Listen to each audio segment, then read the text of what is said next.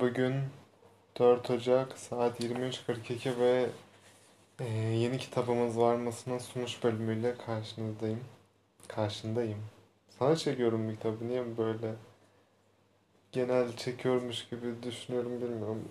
Öncekinde birazcık son anlarda öyle yapmıştım, hoşuma gitmişti de bilmiyorum saçma geldi şu anda birazcık. Ay çok yorgunum ve kafam bir milyon var ya şu anda. Neyse okuyayım da.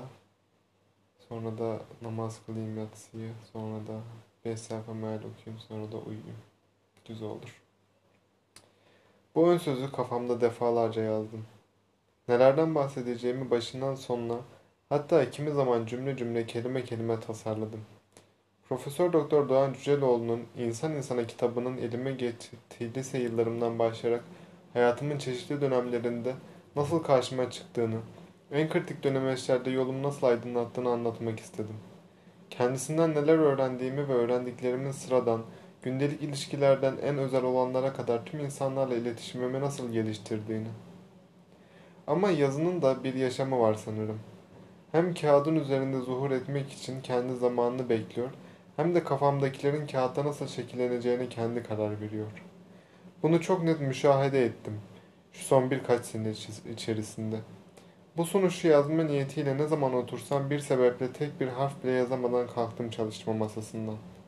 Ama yazmak gerekliydi, ben de nihayet yazdım. Bu kadar açıklamayı, bu mazeretleri niye sıralıyordum peki? Çünkü büyük olasılıkla elinizdeki kitabın anahtarı olduğunu düşündüğünüz bu metni okurken içeride yazılanlara dair bir ipucu arayacak ve bulamayacaksınız. Bunun iki nedeni var. Birincisi zaten kitap her bir bölümü her bir cümlesiyle insana daim bir tanıtım kılavuzu gibi. Özetlemek ya da ruhunu kısa bir yazıyla aktarmak imkansız. O nedenle hiç bu işe girişmeyeceğim. İkincisi ise kitap boyunca yapmaya çalıştığım şeyin aksini yapma yönündeki gönülsüzlüğüm. Çünkü Doğan Hoca ile oturup konuştuğumuz uzun saatler boyunca tek yapmaya çalıştığım kendisinin sözlerini daha da açmak için sürekli sormaktı. Şimdi ise açmaya, genişletmeye çalıştığım bu metni özetleme çabası, metne ve Doğa Hoca'ya haksızlık gibi geliyor. Çünkü bu özetlenmesi değil cümle cümle kelime kelime özümsenmesi gereken bir metin. Bununla beraber muhakkak bahsetmem gereken şeyler de var elbette. Mesela kitapta yer alan kötü insanlar değiller ama onlardan her türlü kötülük beklenebilir cümlesi. Bu cümle Doğan Hoca'nın dilinden döküldüğünden bu yana aklımdan çıkmıyor. Neden derseniz yıllardır kendimi bu ülkeyi ve insanları anlamaya adadım. Bu konuda en iyi analizi yapacağını düşündüğüm isimlerden Oğuz Atay da birçok büyük edip gibi hayatının son dönemini tam bu arayışa vakfetmiş ama Türkiye'nin Ruhu ismini verdiği bu son ve devasa projesini tamamlamaya ömrü vefa etmemişti. İşte bu cümle benim açımdan anlamak için senelerdir uğraştığım Türkiye'nin ruhunu en iyi anlatan cümlelerden biri oldu. Kötü insanlar değiliz ama her türlü kötülük beklenebilir bizden. Neden peki? Bu soruyu yanıtlamak için de biraz sosyoloji, biraz da antropolojiyle tanışmış olmak, üzerine de psikoloji gözlüğüyle bakmak gerekiyor. Bir toplumun temel yapısının belirleyicisi elbette ki o toplumdaki ekonomik altyapı ve bu altyapının gerektirdiği biçimde inşa edilmiş ilişkilerdir. Fakat söz konusu altyapının yanı sıra gelenek, kültür ve inançtan kaynaklanan başka ilişki biçimleri de bulunabilir. Doğan Hoca da işte bu anlayıştan yola çıkıp içinde yaşadığımız toplumun insani gelişim yapısını analiz ederek başlıyor işe. Kitapta sık sık karşılaşacağınız iki terimden burada hemen bahsetmek gerekiyor. Bunlardan biri geliş- gelişim odaklı değerler kültürü, diğeri ise denetim odaklı korku kültürü. Biz de dahil tüm toplumların iki kültür tanımı arasında bir yerde durduğunu düşünüyor Doğan Hoca ve insan tanımını da böyle bir zemin üzerinde tasarlıyor. İnsanın beş boyutu da yine kitabın temel kavramlarından biri. Doğan Hoca da bu konuları biyolojik, psikolojik, bilişsel ve toplumsal ve manevi aşkınlık transandantal boyutlar olarak tanımlıyor ve hem bireysel hem de toplumsal olarak sağlıklı ve bütün bir insanın tüm bu boyutları dikkate alan bir yapı ile mümkün olacağını söylüyor. Peki bu beş boyutu da tatmin edecek gelişim odaklı değerler kültürü temelinde yükselen bir yapıyı nasıl inşa edebiliriz? Bunun yanıtı da ilişkinin altı boyutunda gizli. Seni önemsiyorum. Seni olduğun gibi kabul ediyorum. Sana tekliğin içinde değer veriyorum. Eşin benzerin yok ve ben bunun farkındayım. Sen muhteşem bir potansiyelsin. İstediğin şeyi öğrenip yapabilecek gücünün olduğunun farkındayım. Sana emek ve zaman vermek istiyorum. Çünkü sen sevilip geliştirilmeye layıksın. Sen bir bireysin. Buna saygı duyuyorum ama biz bir aileyiz. Aynı ekipteyiz ve senin de bu ekipte sorumlulukların var. Doğan Hoca'ya göre iki insan arasında sağlam ve sağlıklı bir ilişki kurmanın en temel ilkeleri bunlar.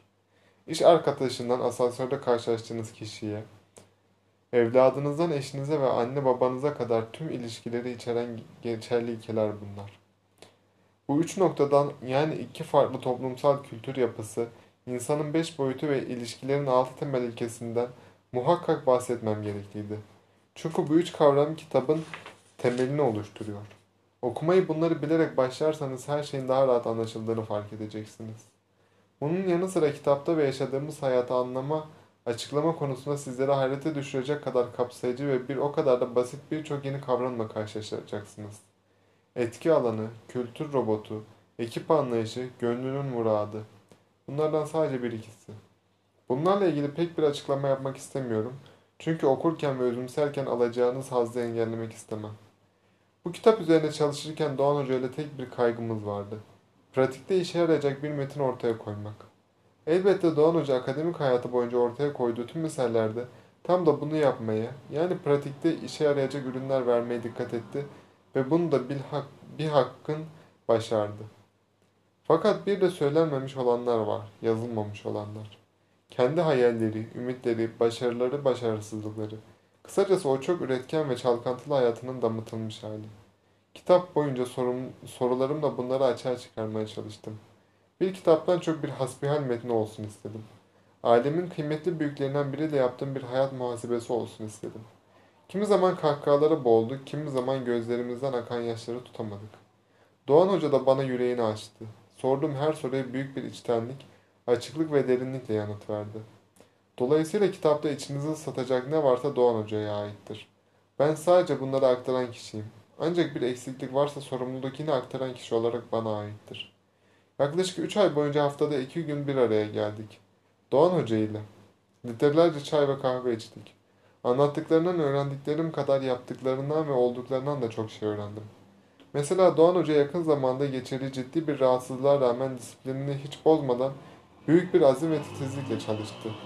Her toplantıya önceden çalışarak elinde, elinde sayfalarca notla geldi. En sıkıntılı zamanlarda bile moralini hiç bozmadığına, hayatı hep olumlu tarafından görmeye çalıştığına, kısaca çalıştığına şahit oldukça ruh halimin de iyileştiğini hissettim. Kısaca yaptığımız iş bir yana kendisiyle geçirdiğim vakitler hayatımın en keyifli ve öğretici zamanlarından oldu. Bu nedenle kendisine teşekkürü de bir borç bilirim. Toplantılarımız kronik kitabın Levent'teki ofisinin kütüphanesinde gerçekleşti.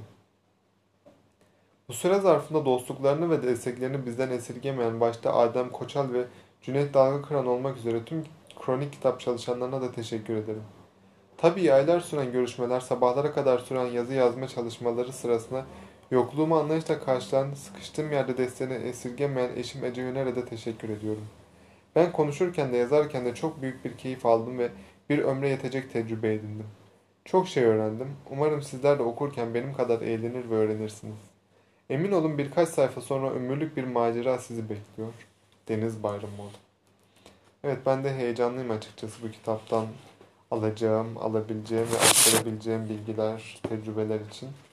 Hayata geçirebileceğimiz bir kitap olur umarım bu da. Yani sonuçta okuyoruz evet illaki faydasını görüyoruz ama ne kadar hayata geçirebileceğiz? Umarım güzel olan yerlerinden doğru yerlere alır, çeker alır ve hayatımıza uygularız. Kendine çok dikkat et. Umarım her şey gönlümüze göre olur. Hayata olumlu yanından bakabiliriz. Kendimizin farkına varabiliriz. Bu bana şey geliyor bu kitabı okumak mesela böyle 10 dakika buna ayırmak. Gün içi sorgulamamı da yapıyorum aynı zamanda. Neleri eksik yaptım, neleri yapmam gerekiyor. O yüzden günde 5 sayfada olsa, 10 dakikada olsa bir kitabı okumak bana çok iyi geliyor. Sen bana çok iyi geliyorsun. İyi ki varsın. Var mısın? Varsın.